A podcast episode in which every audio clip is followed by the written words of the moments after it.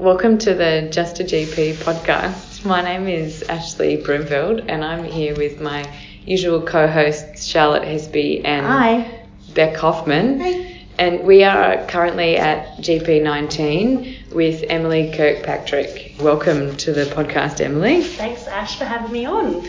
So, Emily, I was wowed by you at the pre vocational Book Committee uh, down in Melbourne, where you presented some of the work that you've been doing on in place practice assessments. And so I approached you afterwards and said, please, please, please be on the podcast. um, but can you, for our listeners, give us a bit of a background as to not, not your research currently, but kind of where you're working and what your clinical day looks like? Perfect. So thank you. So currently I'm a GP in the city of Adelaide, and as part of my general week, I spend a lot of time at GPEX, which is the South Australian GP training organisation, and so that's one of my hats that I wear. The other hat is that I'm a clinical lecturer at the University of Adelaide in general practice. My college hat is that I'm deputy chair of SANT Council, and my final hat is that I'm trying to undertake a PhD because I'm really interested in research and general practice. Right, awesome. That's really cool. Yet another wonderful multi-hatted, mm. Person. mini bald person. Yeah. mini bald, don't you like that one? Sorry about that, girls. and so, what what's been your highlight this week? I've just loved catching up with everyone, and I think that's what makes us such a great specialty. Is we are just such a friendly bunch of people who are so interested in hearing what everyone's up to and how we can sort of make you know the world a better place. You feel so empowered after you've you've been at one of these annual GP conferences that you just want to go out there and and practice the best medicine that you can. Yeah.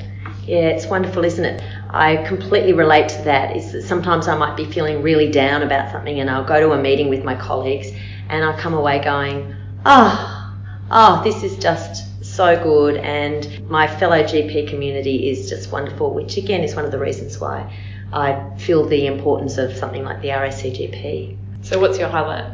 My highlight, thanks Ash. I think my highlight actually was yesterday at GP19 where I had the honour to award the GP of the year, the GP practices of the year, the GP registrar of the year, and GP supervisor.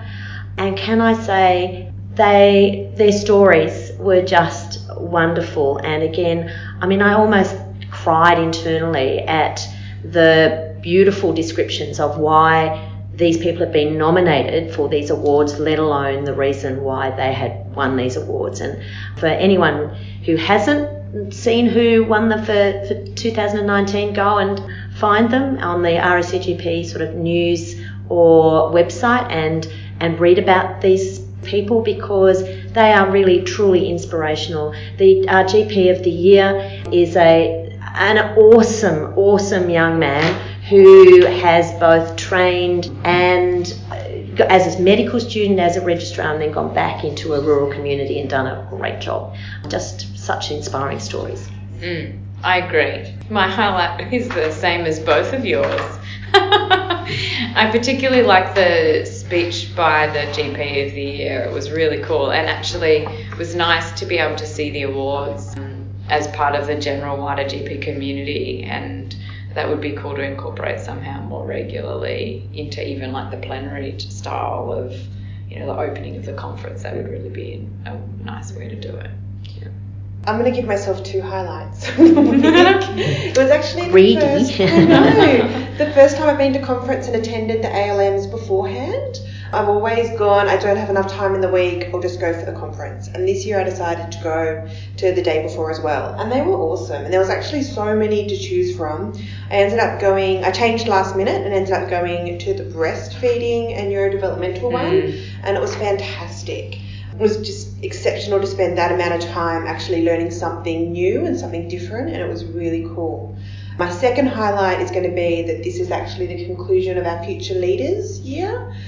And that was really a good program as well. I think I spoke on it a year ago when I just got into the Future Leaders program and how much I was looking forward to it. It was it was more time than I anticipated to commit to it, but all of that time was worthwhile, and it was actually a really good program to do. And I'll pipe in there that mm. I had the honour to hear the presentations of all of the participants, and both Emily and Bek were presenting their work from the year, and it was just, again, Uh, that if I'm allowed a second highlight, that would be my second highlight. Actually, seeing the absolute breadth of potential leaders that we have in the RACGP family, really exciting. And just this program is awesome. And if anybody's interested, then the nomination, I mean, so the ability to put in an expression of interest and get some nominations opens this Saturday, I believe. You know, last episode we were talking about how do we make general practice more sexy. Yeah. You know, like I think mm. having the presentations of the Future Leaders program more widespread available to the membership, our registrars and medical students, that would be an awesome way to kind of showcase what a the radical thought, Ash. That sounds great. We could probably do that. You could Are do you it in that. No, no, no, no. Okay. I, I'm just being facetious about the fact that we haven't done that. But you know, th- that's where something like the TEDx type Yes, sort of you could do the short TEDx type presentation style and limit it that everybody only gets eight to ten minutes, mm-hmm. say. But you know, again, that's just that's that's a great way of being able to show what people have done in that program. Yeah, that would be cool to include in the become a mm. GP, you know. Yeah. Yeah, it's a great because we, had so many people ask us if they could come and watch our presentations. Yeah. And we're like, Yeah. oh no, it's a closed group. So Sorry. hopefully next year they'll make some changes. Yeah, we could put it actually in the hot. Why, I mean, why on earth? There's no reason not to put it in the the, the plenary session mm. setting and do it that way. Mm. Yeah, great. So, Emily, tell us a little bit about the work that you're doing in terms of your baby of work. Fetus. What I'm trying to deliver. Yes. so, well, as mentioned, from how, from how this ended up, how this ended up in terms of presenting to the, the REP committee. So, as part of a, a college large scale grant, we undertook research across all of Australia on workplace based assessments. So, workplace based assessments are, the, are the basically like direct observation visits multi-source um, feedback that you would undertake as part of your training to become a specialist GP. And the concept behind this was because we all do very different things across Australia, and it was trying to get a good viewpoint of what everyone's doing, what works, what doesn't work. And now we have this huge amount of data because everyone was so friendly from across the country at giving us their data, and now we can make some really meaningful progress, hopefully, in this space. Mm. So, for people who may not understand exactly what it is that you're looking at and what kind of data you're talking about in terms of what you what you found, can you kind of give us a bit of a, a summary? Yeah, so absolutely. Um, research is one of those complicated things, isn't it, really? And it can be a bit confusing as to what type of research we've undertaken. So, this was actually mandated by the college as to what type of research we needed to do to find out these answers. And it was six streams of research, so a huge amount of research undertaken in nine months, which is just mammoth in Yeah. research terms and it was comprising both qualitative and quantitative studies. And the most exciting part of this study was that we interviewed 127 registrars, medical educators, and supervisors, which is a huge amount of data to then go and code and theme. and Associate Professor Jill Benson, who, who I work with very closely on this and who was the lead researcher as part of this, she and I spent so much time going through this data and making meaning of it. So now we have so much data in our heads that we just need to just get out on paper. And that's what we did with this project. We developed an evidence based framework to then guide the future implementation of assessment. And we've had lots of interest in this framework, which is fantastic. Mm. So are you allowed to talk about, you know, even some of the things that you see have come out at you, either the obvious findings, so that we can sort of understand what, what it might look like? Hmm.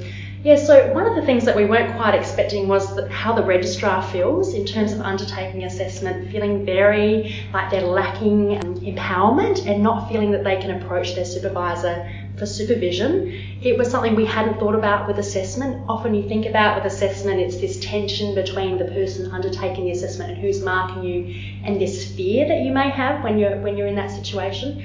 But in fact, registrars wanted more supervision from their supervisors and wanted a tool or some method so they could then go and ask for this this help. And something that came out was learning logs, so having a, a method for documenting their learning that then was shared with their supervisor, so the supervisor could see the gaps and, and what they needed help with. Another was procedural skills log, which was taken out a while back now because it was seen as, as a bit of a tick box exercise. But having a method for registrars to then have things signed off by their supervisors, they could, you know, put it in their face and say, hey, sign this off. So it's I sort of like saying, this is how much I've achieved, this is how much I've mm. done. So it was sort of taking away an easy gain for them. Yeah, exactly. So there were some really interesting findings that came from this. We then had findings around the exam, and people are always interested in what's happening with the college exam. And in fact, we had people loving the written exam, which was a shock for us because we went in thinking that we would hear all this negative feedback around the KFP and the concerns about exams and written exams, but in fact, people loved it. They thought it was a way that it, it sort of made them feel like this was a really important role that they had, and becoming a specialist GP is in fact it requires you to have so much knowledge, and it drove learning. So it was very surprising. As a teacher, you're always concerned that the assessment tool drives the learning in a negative way because it becomes too narrow rather than the scope broadening because you just enjoy learning for the joy of learning. So it's nice to hear that positive benefit of that the driver actually ignites an understanding of the importance of the knowledge behind the being the specialist. Yeah. That's good. It was really it was really positive to, to hear this coming through. And the other aspect that we researched as well was around the role of the medical educator and how much that's such a valued role, having someone there who's assigned to your learning who can guide you in the right direction. That came out as an incredibly positive point as well. Mm. And the other thing that you presented to us was potentially using practice based assessments as a formative way of assessment, perhaps being a potential replacement for, say, an OSCE in terms of sequential practice based assessments. yes. Yeah. So there's this big drive, particularly in the European colleges, around programmatic assessment. So where you have 10 viewpoints that exist. So you have 10 data points that are there watching a registrar, observing the registrar in consultation. Because there's been this big drive in the international community that you can't just examine someone based on an OSCE or a written exam. You need to see them in practice. And particularly in general practice where we're quite isolated, to have that person coming and observing you and giving you the feedback and progressing your learning has become really quite positive. And um, and Jill went over to AMEE and presented this data, and just the, the room was packed with people interested in this process and how we're then going to deal with this in Australia, this concept of programmatic assessment. So when we talk about assessment, it's quite confusing, all these different words. Yeah. We have stakes, we have formative, we have summative, and one of the key things with programmatic assessment is we don't think about it from the formative or the summative point of view Okay. because we think about assessment, everything being valuable in assessment. And so you use this sort of stakes based approach. So we think of the written exams being high stakes and we think about direct observation visits being low or medium stakes. And that's because they're not making big decisions, so we call them low stakes assessment items. Except when they get a real red flag. That's right. And so we had a whole separate stream, Charlotte, on this, which was looking at flagging of the registrar and seeing does that predict exam performance. Because this is a really interesting space, thinking about how training organisations can better understand and better equip registrars for them passing their RACGP exams. And something really exciting that came from this was that flagging data predicted exam performance. So if you were actually flagged in um, GPT-1, so within the first six months of training, you were more likely to pass your written exams than someone who wasn't flagged at all. Which sounds quite surprising when you think about it, because you think that doesn't make sense. Like So in other words, they're given more support though. that's exactly right. And it comes down to this equity versus equality debate around how much support do you give registrars. So if you work out the needs of your registrar early on and you decide, right, they need extra support, if you give them that support, then they're more likely to pass. And that makes That's sense, really doesn't it? nice though. Yeah, it's so really nice to that that the consequences of being flagged is not a bad one. In mm. fact, it's actually got that positive benefit, which again I don't think we necessarily I think align with because I know talking to assessors and examiners, they don't like flagging because our whole thing is about being nice and we don't like to be seen to be negative or whatever. And I know often we'll go back and talk about someone who, you know, is a borderline candidate, which, you know, the person that you're just not sure if they fit to pass or not. And you, you might talk to people in the past and they've all gone, oh, yes, no, I had concerns. Well, why didn't you let us know you had concerns? Oh, well, I didn't want you know, I didn't want to have them prejudiced mm. against. Whereas this is beautiful because it's going, no, flag them because yeah. when we're much more likely to get them through. And it's, I mean, so that's what's really cool about research is that you would think that flagging a registrar means that they're less likely to pass their exams and there's going to be all these sorts of barriers and problem, problems related to it. But if you can demonstrate that there's a clear association between someone being flagged and then passing their exams because the in between them flagging and passing their exams is support, then it, you, you can present that to supervisors uh, when they do their own, you know, observational assessments, or you can present that to the direct observation visit educators and, and other supervisors who do it as well. But also to the registrars. And to the registrars so that it's okay if you get flagged. flagged. Exactly. It means that you're more likely to pass your exams. Yes, it's not a bad thing, and then we can. so maybe registrars support. will start asking their um, education start performing calling. that's, that's a really interesting concept because registrars don't even have a concept of flagging mm. to begin with, and I think this comes down well, to. I think they're fearful of it. I think they're fearful of being being made out to be a difficult registrar because that's what being flagged is currently seen as. Mm. Mm, oh, that's, that's interesting. Cool. The label of difficult. It's mm. interesting. Word, difficult, isn't it? Isn't it? Yeah, mm. yeah. Because what does what does difficult mean versus you know flagging? Whereas you know, in my sense, it's like okay, flagging means that there's an area of competency that we need to address. sort of address. So it is again about aligning what that means and the language around it and taking fear away from from exactly that. And it's interesting because my practice will get um, given difficult registrars in inverted commas. Lucky you. no, but and and it you know and it, it's sort of you know seen as this remediation. And again, I think it would be much nicer if it's actually around. Okay, here we have someone who we've got particular air gap gaps that need to be sort of assisted with, and we know that in this practice setting, you're going to be able to actually upskill them in a more effective way than they might get in another practice yeah, setting. You're not assuming that someone comes in already knowing what they need to be to be a GP and all we need to do is tick box them the way through. It's actually yeah. like, well, we're going to support you to get to the standard that we would like you to be. And again, if you, I mean, it'd be interesting if you can, if you've got anything on this, on the, the sort of the flagging of the highly competent registrar on the other hand, who you then know that you can actually put them in a less supported environment because they don't actually need that extra teaching support and but just make sure that you've got the that they don't feel like they've been isolated in any way but there's another sort of program of support around them because you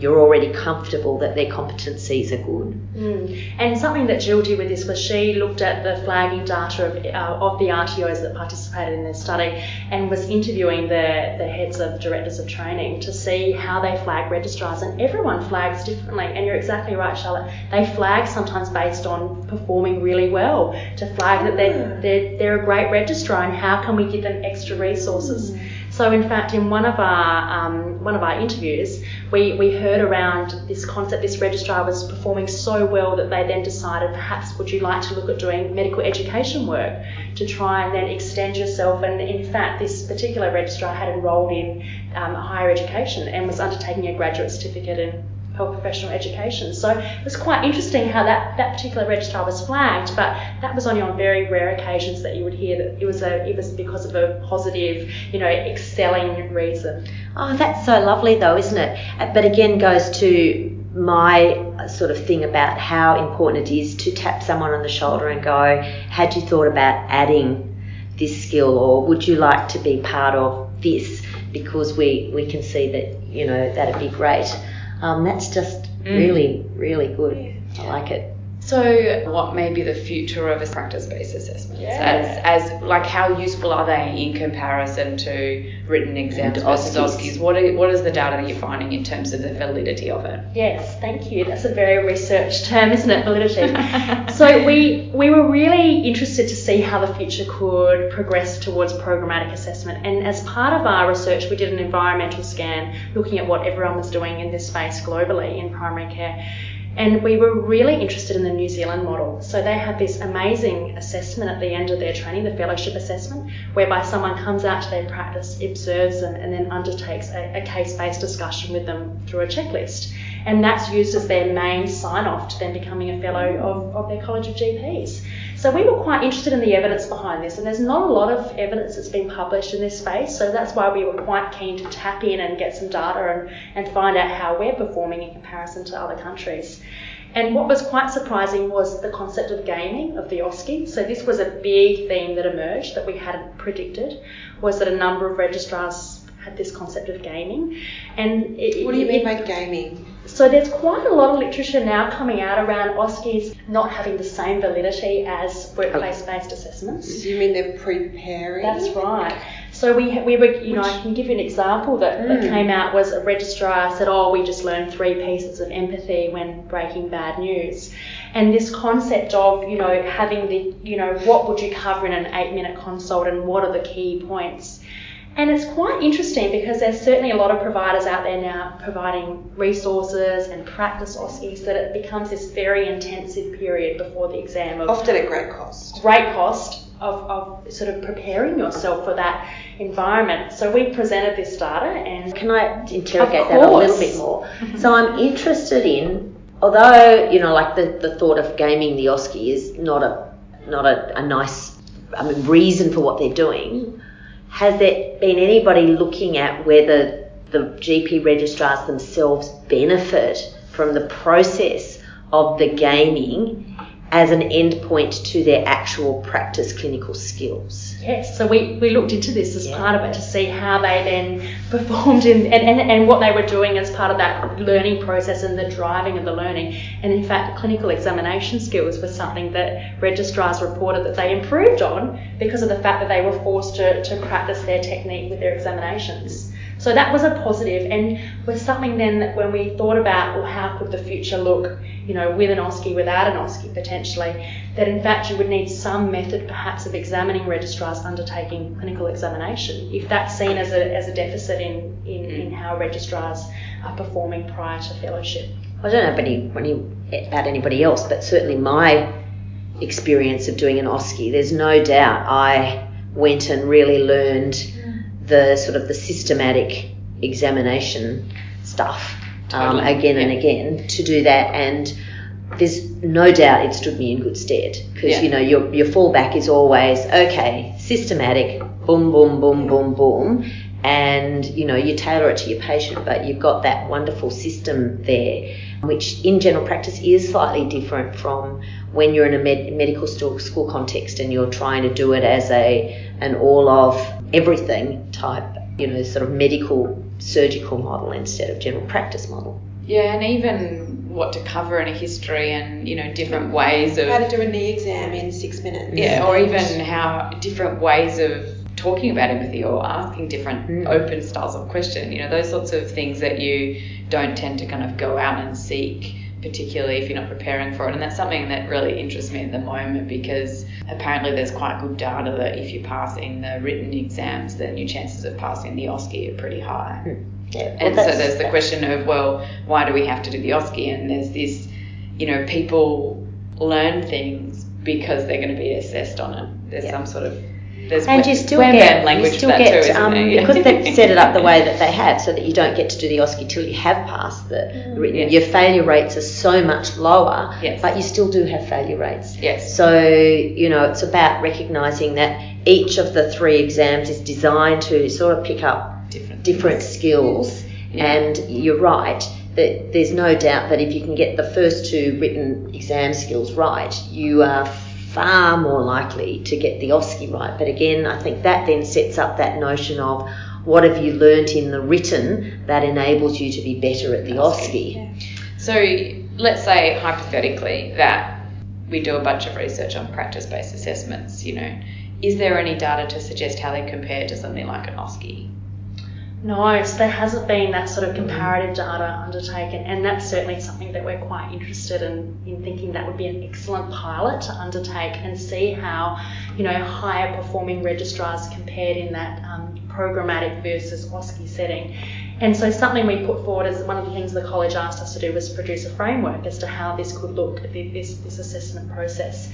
And we came up with the STAR assessment. So, STAR assessment is currently in the literature used as this top level entrustable professional activity, level five, and it's designed as this sort of sign off. So, someone had the ability to approve them signed off. So, someone like a censor or someone in a position of, of authority who didn't have a direct relationship with the registrar could then go and say, This registrar is safe to practice and competently supervise junior learners, which is the top EPA level, which is trustful professional activities. This is quite big in the US, they're mm. very big on EPAs. We're less so here in Australia. But it was quite interesting how this would sort of fit and how this could be modelled on the New Zealand concept. And one of the great things about the New Zealand model is the fact that you can then assess case notes and have a look at mm. um, different practices the registrar is undertaking. So they assess, for instance, immunisation, whether they're keeping appropriate records, cold chain practices at the clinic as well, and they all they basically perform accreditation of their clinics at so the same time. Audit their patients only and seeing like how well they're recording things in the record and stuff like that. That's right, yes. So, as part of this STAR assessment, we put in that you could have a direct observation visit, four to six patients, undertaken by a senior medical educator with random case analysis with set checklist criteria. It's interesting, isn't it? It sort of opens up a little bit of a Pandora's box, literal being in inverted commas, where the, as you say, the practice inadvertently gets assessed at the same time. And so, if a registrar is working in a practice where those things are not where they should be, then there's repercussions. So it's, you know, whether there, again, there might be gaming where practices make sure they don't ever have registrars who are at that point of the pointy end of assessment and they have them earlier on. Or, or on the flip side, maybe the practices start going, oh, we need to really clean up our well, data and making sure that we're, hearing about all the proper processes. Well, that so was that the, we... the benefit, but I was going to the gaming side because, you know, that, that would be the practices who see it as, a, as opportunity. A, an opportunity. Whereas I suppose I'm just sort of going, oh, there might be a number there who might just go, but you know, like we talk about this a lot at New South Wales and ACT faculty. How do we help to support practices to start working towards quality improvement by looking at their practice-wide policies, processes, their data. their data. How can they change how they're doing it? And you know, one of the ways may be that as part of the practice-based assessments, the registrars are going to be actually, you know, one of the the tick boxes. I don't know if it's on there, but one of the checklists was, you know, an audit of you know how well is the registrar keeping the notes of their patients and and you know they won't only be seeing them alone somewhat it'll be a slight reflection on the practice then the registrar will know in terms of gaming that a part of their assessment is likely to be how well am I recording different things. And so they're likely wanting to go and ask the practice well you know I need some support in this or did you know that this is part of my assessment? And then you know it's kind of that oh, that's where you need to be. Okay, so that's where we should work towards as well. Yeah. You know what I mean? Like how yeah, the registrar yeah, yeah. goes in and goes, this is what is part of my learning, so we should all do it. I don't know. So it's a very interesting space to see how this develops yes. and to see what continues happening overseas as well. Yes. Because certainly, you know, a number of the European countries they're very interested in this space and they're doing a lot of research. So I think over the next few years we'll see a lot more happening, and then hopefully we can we can build some really great data in, in the future. Mm. But we don't have any cost data, do we? No, and in fact, this this came up when we did present our findings of the framework was the cost, and that's one of the reasons why we emphasised perhaps that accreditation could be undertaken at the time of um, of the Do you think that's why New Zealand's done it that way? I don't. I mean, the New Zealand setup is quite different, I guess, to Australia in terms of the locality and, and the way they, they run their clinics, but I, I, guess it would make sense from a location point of view that then they could undertake that clinic. And they don't do As in the clinic has accreditation at the same time the registrar has their yes, final assessment. Yes. But what if they, yeah, so what if they have a registrar doing assessment every time? Every year. Yeah. yeah. Well, I guess they would, wouldn't they? I hadn't I haven't thought about that to be honest, but it's something to look yeah. into and see how they structure it. Yeah. So Exciting. there might be sort of stuff that they may or may not do as a running thing. I mean, You certainly can do one a, of the a rolling accreditation. well, that's Exactly. uh, that's actually what's going to be, I think, rolled out into the future. This sort of sense of it's a bit like our CPD that it's sort of a rolling program of just making sure that you are, you know, that you've maintained each annual sort of requirement, but there might be a three-year requirement for, say, like the CPR, but that doesn't get it, it, you don't have to do it every year, but you know it, it will be noted whether or not you do it every three years, which in fact might be better than the current system where it can be six years between your CPRs because Of course. yeah, Beginning of one training and and, at the end of the next year. So if you sort of do a rolling program, it would actually achieve what you need. So you're doing a, a PhD on Yes. this topic. So I'm hoping this is going to take off because I think this is a really interesting area, and we've already actually started looking at additional research based on this this um, huge data repository. And one of the areas we're interested in is, as I mentioned earlier, about how we flag if you flag registrars early, then more likely to pass exams.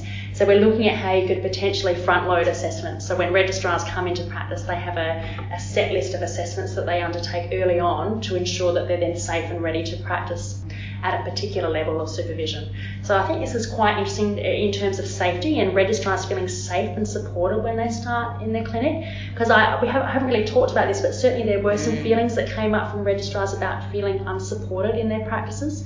I mean, training organisations do a wonderful job at, at helping registrars orientate them, all the aspects of, of wellbeing programs that are now in place, but it's that feeling supported and supervised and having a, a process around that. I think it's really important. So we're currently piloting an what we call an early safety assessment at GPEX, and that's to see how front loading assessments, so having lots of assessments early on, does that then make the registrar feel more safe in their practice and feel and do that flagging. That's Yay. exactly right. And make sure they get the right supports and get them through the exams.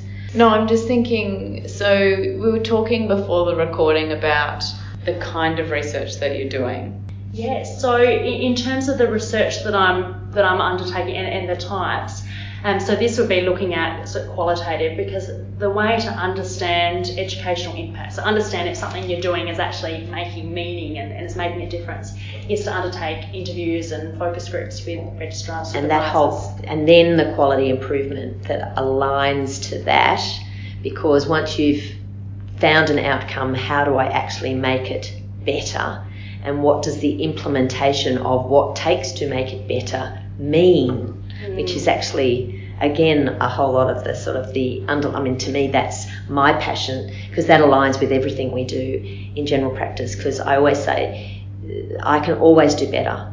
So, how do I identify what it is that I'm not doing as well as I think I am? And then, what does it mean to actually get to the point that I'd like it to be?